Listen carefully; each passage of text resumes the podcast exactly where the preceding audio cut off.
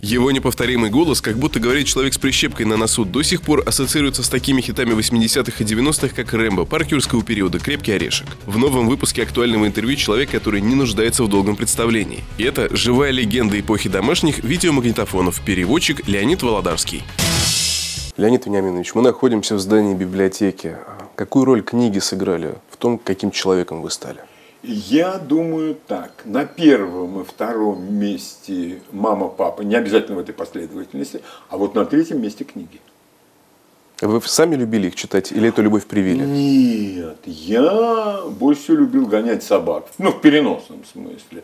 Играть в казаки-разбойники и еще невыразимое наслаждение дать в ухо и получить в нос. Вот это вот. Ну, Главной радости советского пацана. Абсолютно нормально все было. Родители очень рано научили меня читать, а потом начали подсовывать книги, но они руководствовались одним, мне должно было быть интересно. И в определенный момент мне это понравилось. Вот понравилось. А в те времена же ведь никаких альтернативных источников развлечений не было. Ну, как в кино пойти, там, в 25 раз посмотреть Чапаева. Ну, нет. Э, телевизор, вот э, среди моих дружков, время телевизионное было ограничено, в кино тебе должны были дать 10 копеек на утренний сеанс в воскресенье. Ну, иногда перепадал на мороженое там какие-то деньги. Все. А вот книги, и потом в нашей компании, вот когда зимой, например, по морозу футбол поиграешь, потом в снежки, и потом идешь греться к батарее в подъезд – ну что там делать?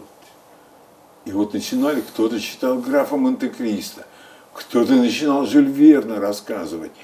И реакция была у всех нас одна и та же. Если я этого не читал, я это прочту. То есть это был вызов определенный, что как так, он читал, а я нет. И книги, это... я и английский-то выучил поначалу только для того, чтобы читать книжки. Потому что я больше всего, естественно, любил детективы и приключения – Этой литературы было немного. Я ее быстро перечитал. А отец со мной очень рано начал заниматься английским. Он мне сказал, а хочешь, тебе таких книг будет не в проворот. Я начал спрашивать, он мне объяснил, каким образом это может быть. Он говорит, книги я тебе обеспечу. Ты, говорит, про Джеймса Бонда слышал? Я говорю, да. Он говорит, ну будут у тебя книги о Джеймсе Бонде. И после этого я с удвоенной энергией начал учить английский. Я видел цель. Скажите, а вы по специальности именно синхронный переводчик? Я, у меня диплом, и все мы получали тогда диплом на переводческом факультете Института иностранных языков, переводчик-референт. А каким переводом ты будешь заниматься, ну это тебе, я могу сказать, я занимался ну, художественную литературу я переводил, кино я переводил, синхронно я переводил. Что вам ближе было? Что приносило больше удовольствия? Я вам могу сказать, что в определенный момент мне надо было делать выбор. Я посчитал деньги и начал переводить фильмы. Не получалось э, совмещать, потому что, например, ты подрядился переводить фильмы, а тут тебе э, звонок и говорят, э, какой-то симпозиум, коллоквиум, три дня, целый день, а у меня на душе стоит человек, который говорит быстро, быстро, быстро. И я решил, что лучше мне будет переводить фильмы. И я абсолютно не жалею, что я это выбрал. А для вас перевод был работой или таким интересным делом, которое еще и деньги приносило? Потому что вы были, по сути, первым зрителем, который Кстати, видел картину. Никогда в жизни практически я не занимался тем, что мне не нравится. Если я куда-то шел работать, мне это не нравилось, поворачивался и уходил. Все. Для меня перевод, мне нравилось это. Ну, естественно, я смотрел кино. И это был заработок на жизнь, да, да. И плюс к этому, это мне давало возможность заниматься и кое-чем другим. У меня оставалось время читать, у меня оставалось время на общение. И потом, когда еще не было видео, а когда были вот эти закрытые просмотры, у меня было право брать с собой одного человека. И я водил родителей, близких друзей. Они мне были очень благодарны, а мне было приятно, что люди могли посмотреть хорошее кино.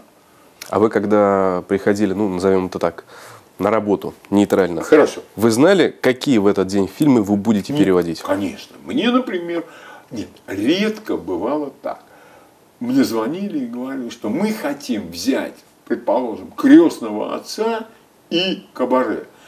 Что не знаю. Ну, я мог ответить только, а мне без разницы. Это уже вот эти вот все а, выверты, типа я этот фильм не буду переводить, потому что он плохой. Подожди, тебе платят только за то, что ты это сделаешь. Это работа. И становиться в позу или кабиниться, ну, это не профессионально. Я мог сказать, что этот фильм я не буду переводить. Он, на мой взгляд, порнографический. И идти по статье я не собираюсь. Или антисоветский фильм какой-то переводить. Но есть статья за пропаганду порнографии, была статья за антисоветскую деятельность. Я законопослушный гражданин и тогда, и сейчас. Не буду я. И когда там какие-то люди недалекие говорят мне, что вы были диссидентом, вы боролись, я ни с кем не боролся, я работал. Я работал. Вы, вы помогли еще, вы помогли развалить Советский Союз. Советский Союз был намного сильнее, э, и я его развалить не мог. Это мне льстят. А потом, если я развалил Советский Союз, где деньги? Если я один развалил Советский Союз, ну, денег мне дайте тогда. Ну, это смешно все, вы понимаете, это все смешно. Самое интересное, что все мое общение с правоохранительными службами, я стал профессиональным свидетелем. Я вот об этом постоянно говорю, потому что как только арестовывали или задерживали какого-то распространителя видеопродукции, ну, переводил я у него, а чаще нет, но голос мой там был – меня вызывали свидетелем, и мне говорили, вы у него переводили. Я говорю, я его в первый раз вижу. Но ведь ваш голос. И тут я читал лекцию. И э, еди... было одно условие. Я не мог говорить, что я брал за это деньги, потому что тогда были бы неприятности у подследственного. Он попадал в статью «Незаконный промысел с использованием наемного труда». Угу. И один раз, да, и один раз меня вызвали ни много ни мало в Следственное управление КГБ в Лефортово. И, ну, обычная история, я у него не переводил, я его не знаю, все, выяснилось недоразумение, и меня следователь, там же ведь ты по коридорам шляться не можешь. Само Тебя собой. встречают у входа, доводят до кабинета, а из кабинета доводят с пропуском подписанным до проходной. И, мы, и он вышел со мной на улицу, следователь. И он мне говорит, Леонид, ну здесь никого нет, ну на мне ничего нет. Скажите, пожалуйста, сколько вам платят за фильм? Я про себя думаю, да гори оно огнем, все. Я говорю, столько-то. Я ожидал любой реакции, кроме этой. Так мало? И ни в одном месте я говорю, так, давайте мы с вами договоримся. Вы мне сейчас говорите, переводить видео нельзя.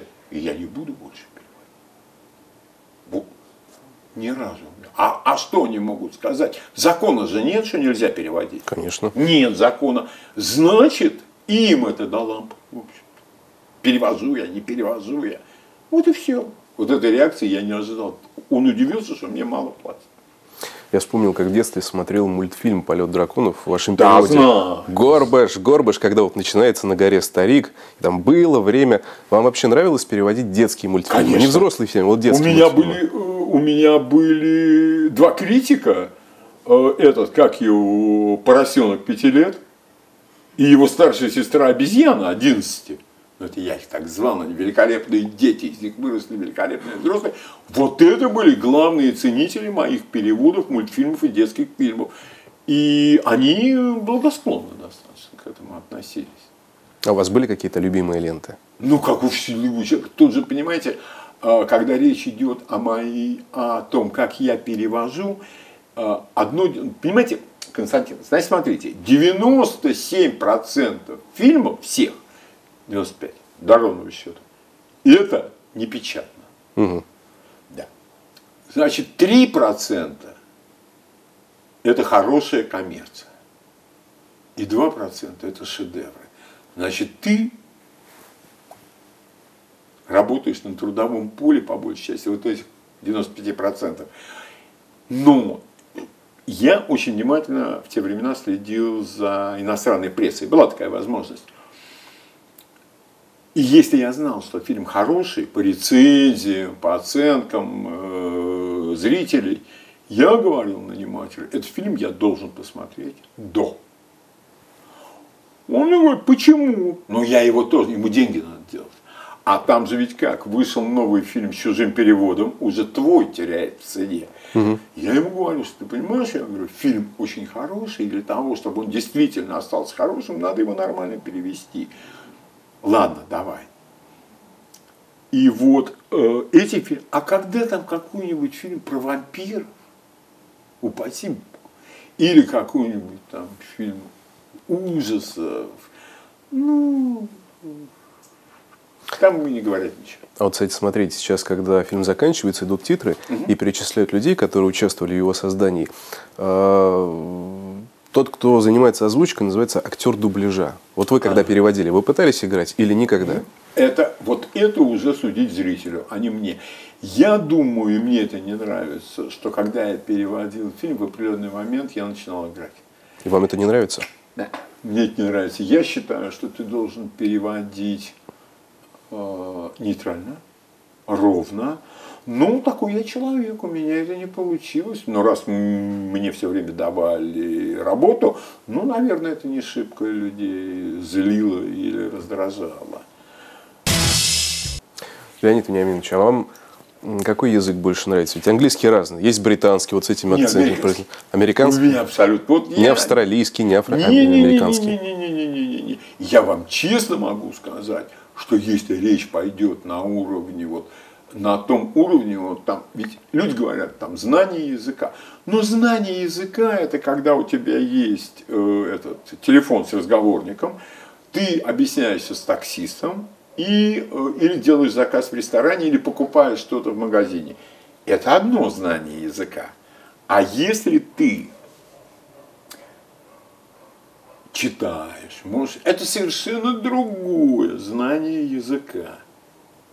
И если говорить, ну, например, там, вот, э, когда там человек, вот знать, как будет по-английски макушка, висок, фаланга, ключица, коленная чашечка, ну, вот это знание языка. Я боюсь, что на уровне австралийского разговорного меня и в первый класс могут не взять. Английский, может быть, в первом возьмут. Но мне всегда нравилось, как говорят американцы, мне всегда нравилось, мне нравилась американская разговорная речь, американские идиомы. Но это мое личное предпочтение, не более того.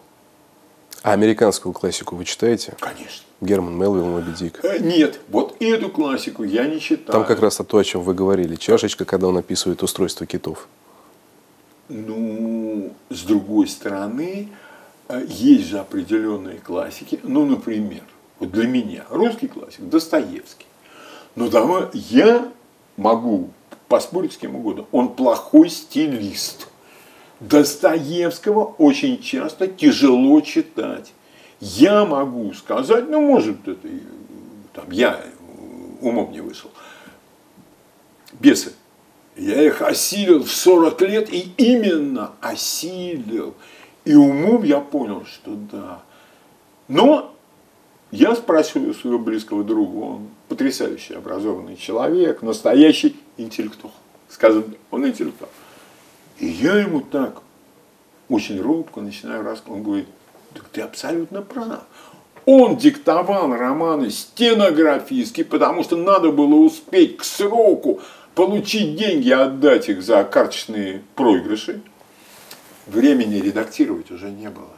И поэтому вот а вот если бы он это отредактировал, вот я боюсь, что то же самое может произойти с Моби Диком.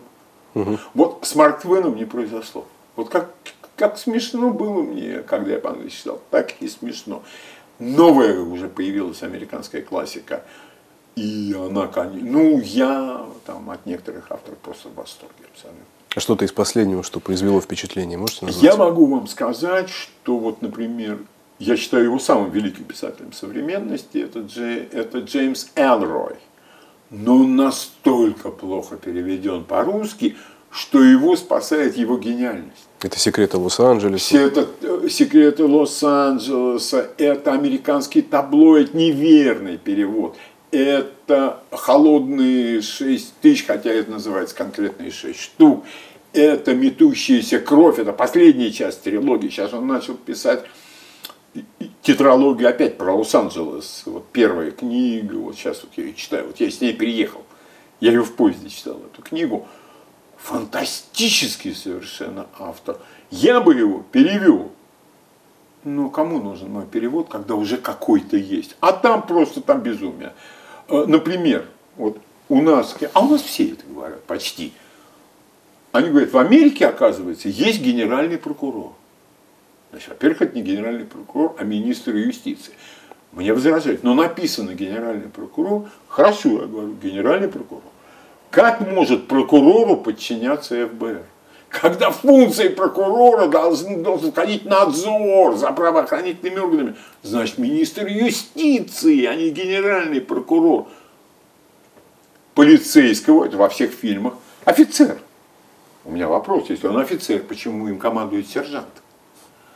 А офицер надо перевести господин полицейский. Вот и все. И не значок у полицейского, а нагрудная бляха, нагрудный знак. А в бумажнике у детектива, не в полицейской форме, у него жетон в форме щита, но не щит. Щит здесь носят. Римские, римские легионеры носили угу. вот так вот. И это сплошь и рядом. Это, знаете, как магазин, журнал, по-русски, если дословно. А это уже, а это нужные друзья переводчика. Например, pamphlet. У нас переводит памфлет, это листовка.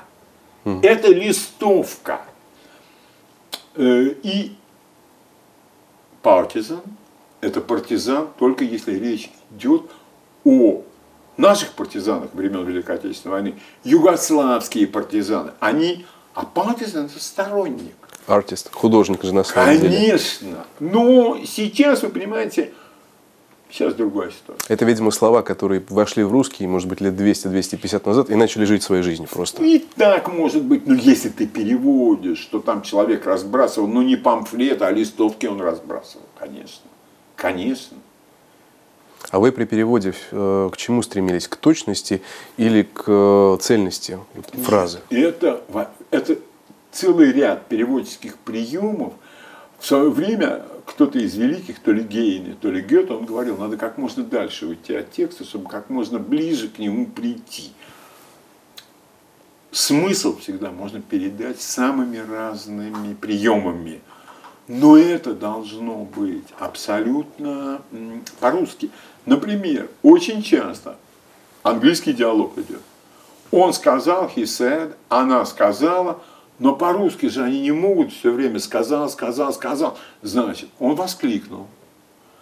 Да неужели усомнилась она? Не может быть, прохрипел он. Это законы русского перевода. И для этого надо владеть родным языком. Когда меня в свое время, когда я хотел переводить художественную привели в высокий кабинет к одному главному редактору, тот человек, который меня привел, сказал, английский знает очень неплохо. Тут, а тот сказал, совершенно спокойно, не желал никого обидеть.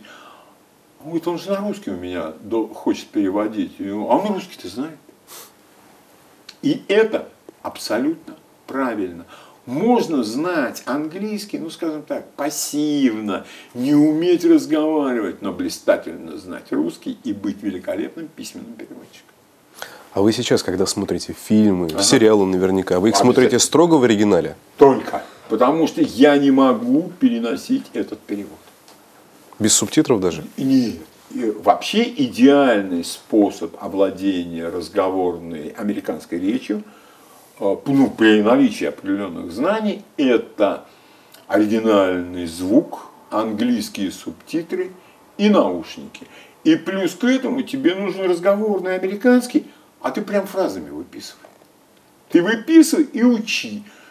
Э, Константин, э, по моему жизненному опыту я могу вам сказать одно. Процент, 20-15% это талант или способности, все остальное труд. Труд, труд, выписывать, слушать, интересоваться, учить. Вот тогда будет результат. Я пытался смотреть в оригинале «Настоящий детектив». Первый сезон шикарный. Кстати, сегодня появилась новость. 13 января выйдет третий. Да. Я не смог посмотреть, потому что южноамериканский. Все смешивается. Так не вот, понимаю. Так читай. Для этого надо читать ци, титры. И, да, и, и смотреть эту серию до тех пор, пока вам не нужны титры. Вы все понимаете. Вот когда вы все поймете, и у вас лежит там пять э, тетрадных листов с выписанными словами и выражениями, вы переходите к следующей серии. А потом вы даже не заметите этого. Вы будете смотреть и все понимать. Константин, только труд, ничего больше. Волшебной палочки не существует. Нет, ну, кто-то, может быть, верит в Гарри Поттера, ну тогда, конечно, но волшебной палочки нет. Только а, трудом. А вот у вас, с вашим багажом и опытом, бывают моменты, когда вы не понимаете, о чем не говорят? Конечно. Ну как, а как? Если говорят, какой, если говорит пьяный индеец, у него палец во рту, ну навряд ли я это пойму. А раньше в Голливуде, в классическом Голливуде, там 30-е, 40-е, 50-е годы, был закон. Все произносится четко и ясно. Если непонятно, значит дальше объяснят. Или появляется француз, и он начинает говорить по-французски. Значит, дальше кто-нибудь скажет, что он сказал. Вот. А потом все изменилось. Начали негры говорить. Да у меня был один раз случай. Был американский документальный фильм, там какой-то фестиваль, ну, как всегда, беспорядки, грабежи. Полиция начала постреливать. Ну, другие методы не помогали. Вот. И устроили концерт, э, черные группы в знак там, того, что вот они помнят и всякое такое. А в промежутке один очень известный негритянский комик, такой Ричард Прайер, он произносит монологи о разных э, странах негритянской жизни. Не в лучшем свете, то есть объективно все это, абсолютно. Первый раз я его посмотрел, я понял процентов 30, нет, я не понял, меньше 30. В общем, короче говоря, меня это заело, и я довел до того, что я понимал 75%. А потом я показал фильм одному американцу. А он не понял, он говорит, я ничего не понимаю, что, я не понимаю, что они там говорят. Сам американец. Сам Такого американец. же американца. Он живет в другой Америке. Он живет, предположим, в нормальной белой Америке, с определенным заработком. Дети ходят в определенные школы. А это другая Америка совершенно. Или говорят по-другому. А, Леонид Вениаминович, а у вас когда первый видеомагнитофон появился? Значит, сейчас я вам скажу. 79 год, конец года, я перевел первый фильм. Определенное время я не мог себе позволить это. Это были очень дорогие вещи. А потом один человек, он мне сказал, я тебе его, там, то, что, тот магнитофон, который мне нужен был, привезу по твердой цене. И назвал сумму, которая была вполне в пределах моей досягаемости. Но ты должен пообещать мне, что у меня постоянно будут видеокассеты с хорошим качеством. Я рассказал своему нанимателю, а ему же ведь уже легче. Он мне дал кассеты, я их дома посмотрел, а потом он вообще сказал, слушай, говорит, а зачем тебе ко мне ездить? Ты переводи у себя дома. И он мне и ради этого он сказал, вот все, что ты переводишь, я тебе буду писать. Все. Вот так все получилось. Я вам хочу сказать, что я сэкономил, конечно. Я сэкономил. И, но самое большое удовлетворение я испытал от того, что ко мне начали приезжать мои родители – но они были очень взыскательными людьми, и они смотрели только очень хорошее кино, и они мне постоянно говорили, ты нам разные дряни, там вот это, где пиф-паф, там, да. нет, нам не надо, это. Вот, но это было действительно для меня большой радостью. Друзья, сегодня мы беседовали с преподавателем, радиоведущим, переводчиком и одним из самых узнаваемых голосов нашей страны Леонидом Володарским. Леонид Леонидович, большое спасибо, что и вы согласились вам огромное прийти. спасибо. До свидания.